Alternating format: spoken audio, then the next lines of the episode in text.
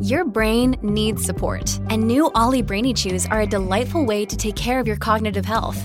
Made with scientifically backed ingredients like Thai ginger, L-theanine, and caffeine, Brainy Chews support healthy brain function and help you find your focus, stay chill, or get energized. Be kind to your mind and get these nootropic chews at olly.com. That's O L L Y.com. These statements have not been evaluated by the Food and Drug Administration. This product is not intended to diagnose, treat, cure, or prevent any disease.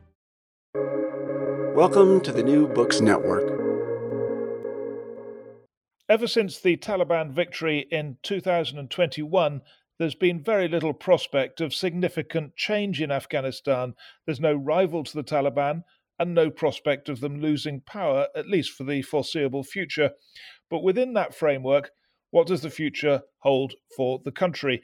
There's no one better able to answer that than Kate Clark, who used to report from Kabul under the first Taliban government for the BBC. She's remained working on Afghanistan ever since. Welcome to you. Thanks very much, Owen. Nice to be and, on. Yeah, no, great to have you. And and do you agree with that basic take that the Taliban are there for you know as, as long as they want to be, really. Uh, well, um, certainly they have a monopoly of power. There's no, certainly no armed group or no political group that threatens them at the moment. However, I would say they are behaving in a, and, and also there's no there's no foreign government it's, that's going to to try and topple them. The, the the Western nations are not interested. The regional powers um, would largely rather get on with Kabul, with the Islamic Emirate, than not. They're interested in trade. Everyone talks about the need for an inclusive government and for the Taliban to start respecting the rights of women and girls. But certainly in the region, there's been a lot of accommodation. However, the way that they took power, the, the, the, the old government toppled extraordinarily fast. Most of its key players left. The Taliban walked into a lot of places. There was some fierce fighting in some, but many places they did deals.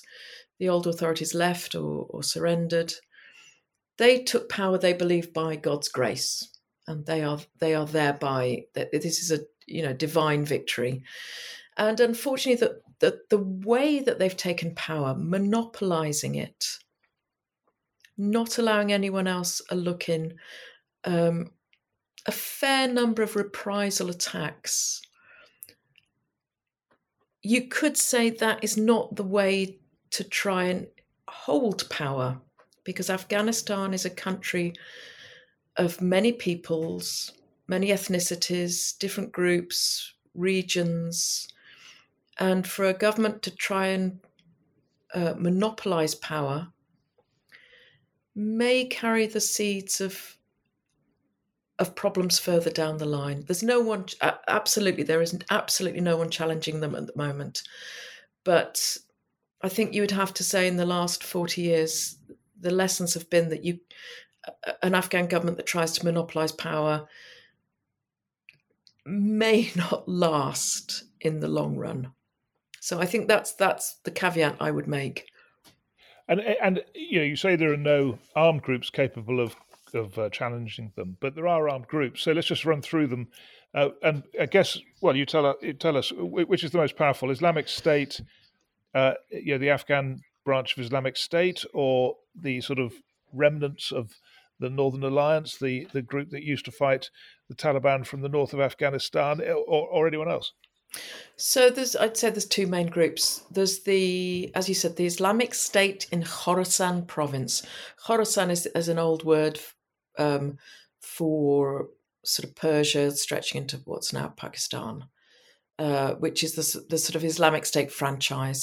Um, it was, did actually hold some territory under the Republic, but it was uh, cleaned out of there. It's in in Nangarhar in the east by a combination of Taliban, US forces, and the old um, Afghan Republican Army, police, and militia forces. Nevertheless, it has some, I would say, some ideological attractions for some. It's got supporters on the Pakistan side of the border, but the Taliban are doing are, are have it under control, and indeed, there have been killings of um, Salafists. Now, the Islamic State are Salafists. That's the bit of um, Islam that's uh, you would see in the Saudi state, for example.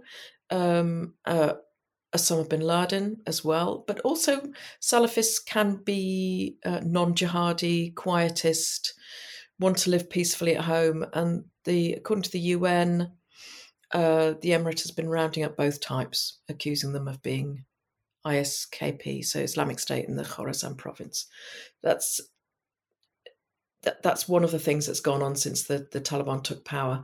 And then you've got the National Resistance Front, National Resistance Front, which, as you said, is uh, it's got some of the holdouts from the Northern Alliance, who are also key members of the Republic body politic and government and parliament. Um, they were the last to be. They actually held out against the Taliban and were fiercely destroyed. And again, there have been um, a lot of allegations from the UN others of human rights abuses in Panjshir, which re- uh, which listeners may know about. That's the the valley to the north of Kabul, which was a bastion of resistance in the first Taliban government and against the Soviet Union most famous leader there was Ahmad Shah Massoud, who was assassinated on the eve of the 9/11 attacks. So you've got uh, that they've they've been pretty well defeated. There are occasional um, attacks against the Taliban, uh, and most of their leadership is in Tajikistan, so across the border to the north. And when you say that no foreign government is interested, I mean, which foreign foreign government is most interested in opposing the Taliban, or is there really nothing? The, there's there's no foreign government that's going to march in and try and defeat them militarily. So I think that that's and uh, many Afghans, you know, not surprisingly after after 40 years and more of foreign governments, first the Soviet Union and then I mean the regional powers, Pakistan in particular, but also but particularly America since 2001, they are sort of saying, you know, when are the Americans going to intervene? And um, many of us keep saying, but the Americans are really not that interested in Afghanistan anymore. They just want it to be quiet. I mean, the, the sort of rather unpleasant joke in, in Washington is what is Joe Biden's Afghan policy answer for it not to be headline news in the in the Washington Post or New York Times? I.e., Washington would like Afghanistan to be quiet and go away after its ignominious uh, withdrawal in 2021. However, there are sanctions on the emirate, and they predate its re-establishment. Uh, both the UN and the US have sanctions against. Well, they were um, individual members of the group. As it's now in government, it's against the country. Those sanctions have been greatly watered down because of the the humanita- humanitarian catastrophe that followed the Taliban's uh, capture of the country when uh, most aid was abruptly turned off. That came back on again, but that's another story. So there is, um, and and if you hear the statements pretty well universally, not only from Western countries but also the regional countries, they all bang on about the same point. They want an inclusive government. They want um, the Taliban to um, deal with women and girls more fairly. There have been really stringent restrictions against um, all sorts of things to do with the female half of the population of Afghanistan. And as well, there will be uh, demands for the Taliban to deal more with yeah, what what the UN and the US and many of the regional powers would talk about terrorist groups based in the country. So there is cons- there's sort of there's consensus there, and it's not in the Taliban's favor. And of course, they think they have, a, as I said, a God-given right to rule, and people should start treating them like a normal government that is in control of the territory, that is, they would say, doing very well on governing, and. Uh, they think that the sanctions and the other measures are just uh, a continuation of the of the fight against them, not by military means anymore, but by economic means, and by not recognizing the the Taliban, the emirate, as the legitimate rulers of Afghanistan. So they think they're doing well governing. Are they, in any respect, doing well in governing? Um, uh, it, that depends. As I said, they are an incredibly t- limited group in power now. If you think about the old government, for all its problems, if you were an Afghan, you could see someone in government or in parliament who looked like you, uh, an MP or a minister or a senior official. You could go and stay in the guest house in Kabul if you had a problem. You could go and talk to someone about getting a job or getting a contract or getting a new school built. There were there were ways into government for people, and now the the uh, um, the, the authorities are well, they're all men. They're almost all mullahs, and they're mainly Pashtun and mainly Pashtun from the from the south and the southeast. So uh, there are a few Tajiks, there are a few uh, Uzbeks, and other other other ethnic groups. If you're Shia, either Hazara or Sayyid or one of the other Shia groups, there's not much entry there. But for most people, there's not much entry. So that's that's that's one of the problems. Um, that if you're governing for the people, that's a problem. So let's put that on one side. Um, because the republic fell so precipitously, there wasn't a great deal of destruction um, and most of the, the sort of systems and systems of government were maintained. You had a large exodus of, of many of the technically minded people, but enough stayed that, for example, the Taliban were able to get the um, the computer system for the for customs online very very quickly. They've they've basically um, co-opted most of the old state. So all the things that had been built up from 2020 from 2001 and before they that they have co-opted. So you'll have the same i don't know the ministry structures the same computer programs the same ways of doing things.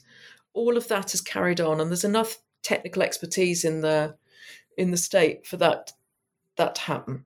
Um, on corrupt the, the, the republic was incredibly corrupt. Um, certainly on taxing, customs, a lot of the, the, the demands for bribes have gone away. Everyone says this. Uh, however, there are huge black holes in where the money gets spent. The Taliban have never published a, a, proper budget, and that's one thing that the Republic was very transparent about. We don't know who gets contracts, state contracts, um, concessions for mining. A lot of that is not is very opaque um, the Taliban introduced the what they call Islamic taxes. That's ushur and zakat. So that's the tax on the harvest and on increases in livestock, which represents a huge new transfer of resources from rural households to the state. That goes directly to the um, the Taliban Supreme Leader's office. Again, they say that it goes out to the needy, to the orphans and the widows, but we don't know. So they're all the, so it's it's less corrupt on the sort of um, public facing side. You, you're less likely to be asked for a bribe to get a to get a, a document that you need to get a certificate saying you've been married to pay to pay your taxes that sort of thing. But on where the money goes, on who benefits from the taxes, that's much that's very opaque. And the other thing I would say is what we have seen, and this is from there was one three month mini budget that was released early on, and the World Bank has managed to get some figures. Uh, the World Bank says 60%, so that's two thirds of the government budget for a country at peace is going on the security forces. That's army, police, intelligence. So I mean, this is a country where public health is in crisis. Um, Human Rights Watch is just about to release a report on that. Um, the Taliban do pay for um, schools, they've kept the, the civil servant wages going, but hu- huge needs, socioeconomic needs that are not being met. And that's partly because the emirate has chosen basically to reward its foot soldiers with government jobs. And you know, who needs an army? Who needs, you know, several hundred thousand strong men in uniform, police and army? I remember when the, the first Taliban government was there, they seemed to have absolutely no interest at all in, and that's when you were living there, uh, in in the economy. I mean, they just weren't interested in anything to do with business or commerce. Yeah, and that was because they were pretty. Um, they were very focused on fighting the Northern Alliance, which of course they called a jihad, even though everyone was Afghan and everyone was Muslim. Um, this time they don't really they don't have that enemy to fight. Um, many of them have lived abroad as well in the Gulf or in in um, in Karachi in Pakistan, other places in Pakistan, and uh, I don't know. They've got there is a certain there has been a certain change in many of the Taliban. I would say they have been. You know, for example, many of them would uh, are much more comfortable like girls going to school many of those in exile, their their kids were going to school, even university, even their daughters going to university in the Gulf. That's different from the first time round. However, at the, at the heart of the emirate, we do have these very, very conservative southern rural village mullahs.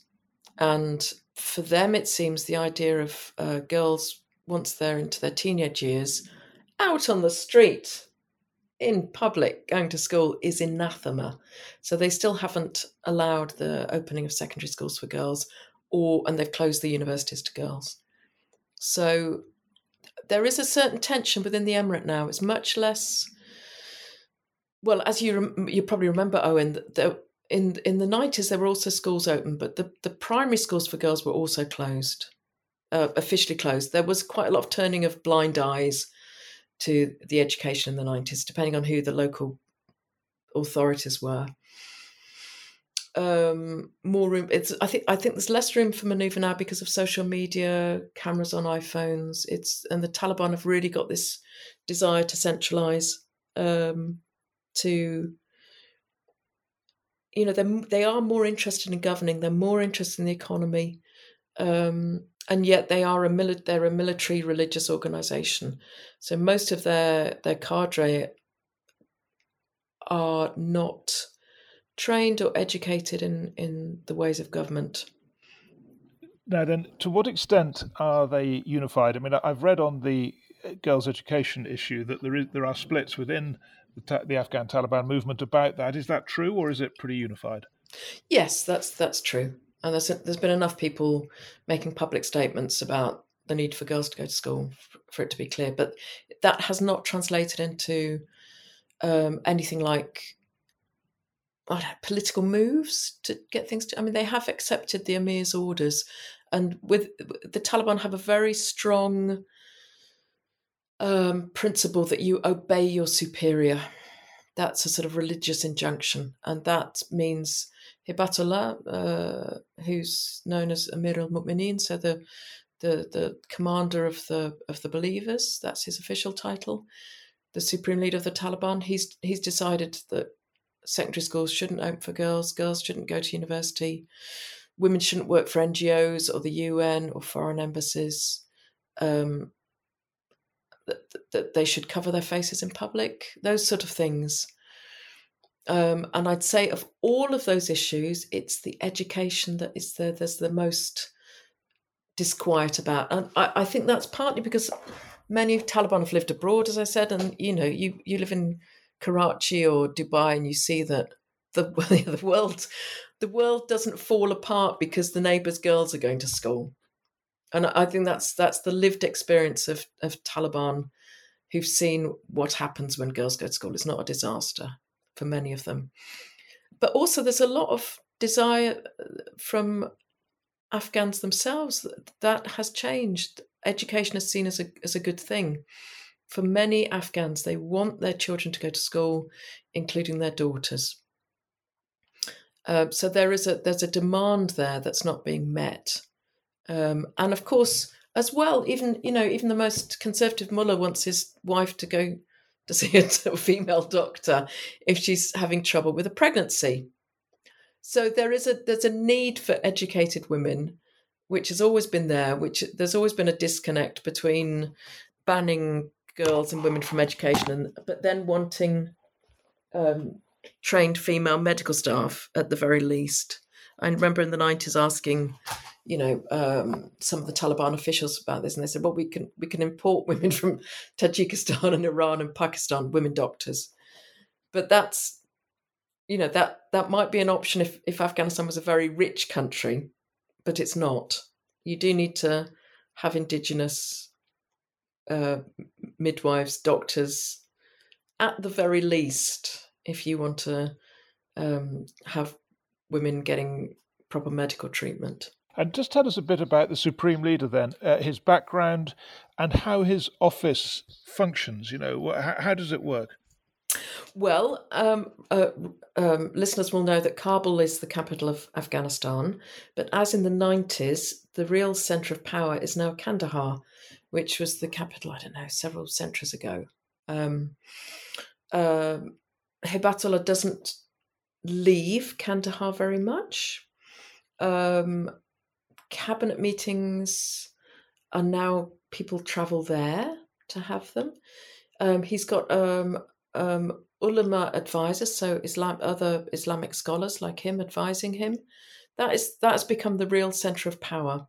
So it's shifted, um, and people. So you you get um, Taliban from other parts of the country. The southeast is still quite powerful, but otherwise, even the even Taliban can feel quite marginalised um, by that shift in the power. And of course, it was always large. Kandahar was the place where the movement started in 1994, so it's always had that. Um, there's been a, a, that I would say that's the centre of gravity always. Uh, but in during the insurgency, uh, it became a nationwide movement.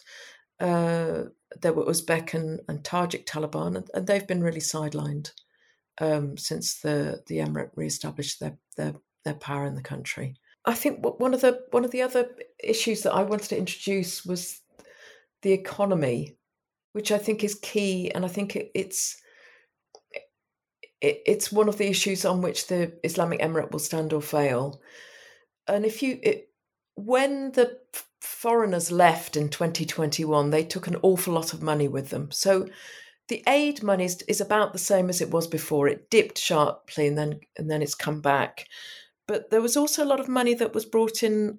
I don't know military support, the money that the foreign armies spent in Afghanistan, and that's all gone. You know, billions of dollars worth was wiped off the um, the, the, sort of economic balance that Afghanistan will not get back. It's a, it is a substantially poorer country than it was. The economy shrank, GDP shrank, but uh, I think by a fifth in 2021, and it's continuing to shrink. Um, demand is low. There's now deflation, which people are, economists are worried about. Um, and getting any sort of growth, uh, particularly a country where the population is still growing, and no, it's really difficult to leave. Even migration to Iran and Pakistan is now very difficult, let alone Europe or the Gulf. So, and at the same time, the the main donor countries are really quite fed up with the emirate and the, the the aid money is falling as well so i think that's that's something that worries a lot of us about the sort of long term future for the Afghan economy and its ability to um, sustain Afghans. And, and the other thing, of course, is global warming. Of course, Afghanistan being one of the world's lowest emitters of greenhouse gases is also one of the countries that's going to be most affected by climate change, uh, with very frequent and in, with droughts increasing in frequency and severity and it's still a, a, a country that where agriculture is really important. So all of those all of those issues make it really really tricky for the Taliban, but also really tricky for all the donor countries. Uh, you know, if the Taliban had just let the girls' schools stay open and the universities open for girls, they'd kept allowing women to work in general. I, th- I think in 2021 there was so much shock in Washington and London and Paris and elsewhere that the support may well have continued. There may well have been some much more engagement, bilateral aid even, but there's there's been so many political issues that neither side will back down on. That it's a really, really tricky issue, that issue of um, external relations. And yet again, next week, there's going to be a, another major meeting um, on what the very, this, uh, you know, the various both regional and international powers. Uh, the Emirate is going to send representatives to Doha. There's going to be another meeting again to try and thrash out this issue of engagement uh, because the Emirate is still not recognised. Um, there's still money going in from the donor nations, which is hugely important for the economy. It's kept it's kept the economy afloat. It's kept people alive. Where where does this end up? And we're still we're basically Owen. We're still in the same impasse that we were in in 2021 when the when the US troops finally left. Um, and it, it's not it's not a good scenario. But I'm a bit I'm a bit confused. You're saying that uh, I think you said aid flows have maintained, and there is, there is still an aid relationship in terms of mm. donor funding, but uh, but also that it's under threat. So so where is that issue? So the the aid at the moment is about uh, what it was pre pre COVID. There was more aid that came in during COVID. Um, levels of poverty had been already increasing. There again, they're about back up to where we were pre COVID. The nature of the assistance has changed. So it's no, there's not much development assistance. A lot of it's humanitarian, which is supposed to be short term, apolitical, life saving. So it's not aimed at solving problems, it's aimed at keeping people alive. And that is the bit that uh, appears to be going down because there's lots else happening in the world. Afghanistan isn't the only crisis, and it's not the only um, demand on the rich countries' um, uh, governments. So it's it's both, Owen. You've got you've got a change in aid. So it's gone from bilateral, so aid basically supporting the old republic government, to humanitarian, and then you've also got um, the actual amount of aid is going down and you've got all the other money that used to come into the country in because of the of the conflict so the the the, the support to the afghan security forces the money that the foreign army spent in afghanistan that's gone that's gone forever. So there's less far less money coming in. It's enough to it's been enough to keep uh, the economy from completely collapsing. Uh, but it's not enough to for growth or really to see how how things can can get better. And of course, ideally, you would want that to come from not aid, but from private investment and all those other uh, those other ways in which a, an economy can can can grow. So, just two more issues. Uh, mm. One is um, we'll talk at the end about uh, tribal versus religious power, but just just first, you, you mentioned what you know that the Americans are basically hoping it would all go away. Really, uh, what are, I mean, is then does anyone recognise them at all? And, and mm. w- where are the Saudis and the Pakistanis and the Chinese? What what what are the attitudes of the neighbours, the important neighbours? So no one's recognised the emirate. In the nineties, uh, it was recognised by Pakistan, Saudi Arabia, and, and the United Arab Emirates (UAE). This time, no one. Um, there has been there have been some ambassadors, Taliban ambassadors recognised. Most recently, uh, the president of China met the Afghan Taliban ambassador. That was a big thing for the for the emirate. Uh, there were news stories that Uzbekistan and Tajikistan in the last week or so have also recognised the Emirates ambassadors there, but I haven't got that confirmed.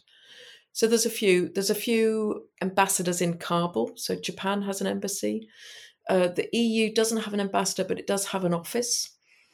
Um, Turkey, Russia, Saudi, Pakistan, think India as well. And there's various various countries that do have representation there. Most of the Western countries they either visit or they see the the Emirates political office in Doha. That's how they deal with them. So there's there is diplomatic there's there's some diplomatic engagement, but no one has recognised the emirate as the legit, legitimate government of of Afghanistan. Last time round, as I said, those those three countries did, but the the UN seat remained with the previous government, which by 2001 I think had about 15% of the Afghanistan's territory, but it was still recognised. And, and, just finally, on the nature of Afghan society and the way it's changing, I mean, we've got this very ideological religious movement, divinely inspired as it thinks, uh, governing the country and basically ruled by mullahs, as you said. Uh, and yet, we saw in the struggle against the Americans how important tribal forces were and tribal leaders were, and people, know, the strong men, the famous sort of uh, strong men, as they're called, of, of Afghanistan. So, is there a sense in which the religious ideology is overcoming traditional tribal sources of authority or not? Uh, uh, I'd say no. Um, if people want to go and have a look at our website, we did write a, a, a, long paper, How Tribal Are the Taliban? That was back in, oh, over a decade ago. And I think it still holds. It's basically that the, the Taliban don't like to talk about tribes. They don't like to talk about ethnicities. Uh, they say we're all Afghans, we're all we're all Muslims. Um, Afghans themselves, actually, in general, really it's, it's sort of a bit impolite to talk about ethnicities and tribes, but it's there. It's absolutely part of the. It's absolutely there in the landscape, and it was there. For example, during the the, the resistance against the Soviet Union, people organized their resistance according to clan and tribe and ethnic group. So it's it's an it's a sort of normal fact of, of Afghan life. And the Taliban are no different. Um, so they talk about I mean their their ideology their ideology is very it's super tribal, it's it's nationalist, it's based on Islam, based on them. It, it's quite it's not a it's not an exporting ideology. They don't want to make other countries like you know they don't want to export the emirate to other countries it's not like um, i don't know the muslim brotherhood or um, isk uh, uh, islamic state it's it's very much national it's very much afghanistan based um, but still if you want to get something done you you find someone from your network which is likely to be tribal ethnic clan based that's just how afghanistan works that that's a sort of constant factor. It's not the only factor though, and I think that's you know there were there were large changes in the last twenty years. Um, partly just because there was more money, there was more education, there were more opportunities. Um, you know, you've got the you've got you've got young people who see things very differently. Not all of them, but I think there have been sea changes, and this this this desire for uh, school education is one of them. I think that's one of the huge changes that's happened in Afghanistan, and connections with the outside world as well. Uh, you you will remember in the nineties there weren't even telephones. You couldn't even tele you could telephone within Kabul city if someone had a telephone, and they weren't the sort of they were wind up telephones. Um, but you couldn't you, if you wanted to go and see someone if you wanted to talk to someone you had to go and see them. I mean, the, I think it's the last great days of the reporter um, you know, if I wanted to find out what was happening the other side of Kabul or the other side of the country, I had to go there and talk to people. Um, and similarly, you know, the, the bosses in London could not talk to me when I left the office. So it was it was a it was a wonderful haven um, from that from that point of view, and a great place to be a reporter. That has all gone. I mean, you know, you people with smartphones in the middle of the country if they can afford them. Uh, so that's access, that's access for both good and ill. Um, there's yeah, for good and ill. That's that's where Afghanistan has reached. Um, I would say the other thing about you know the emirate is it's got a very strong ideology.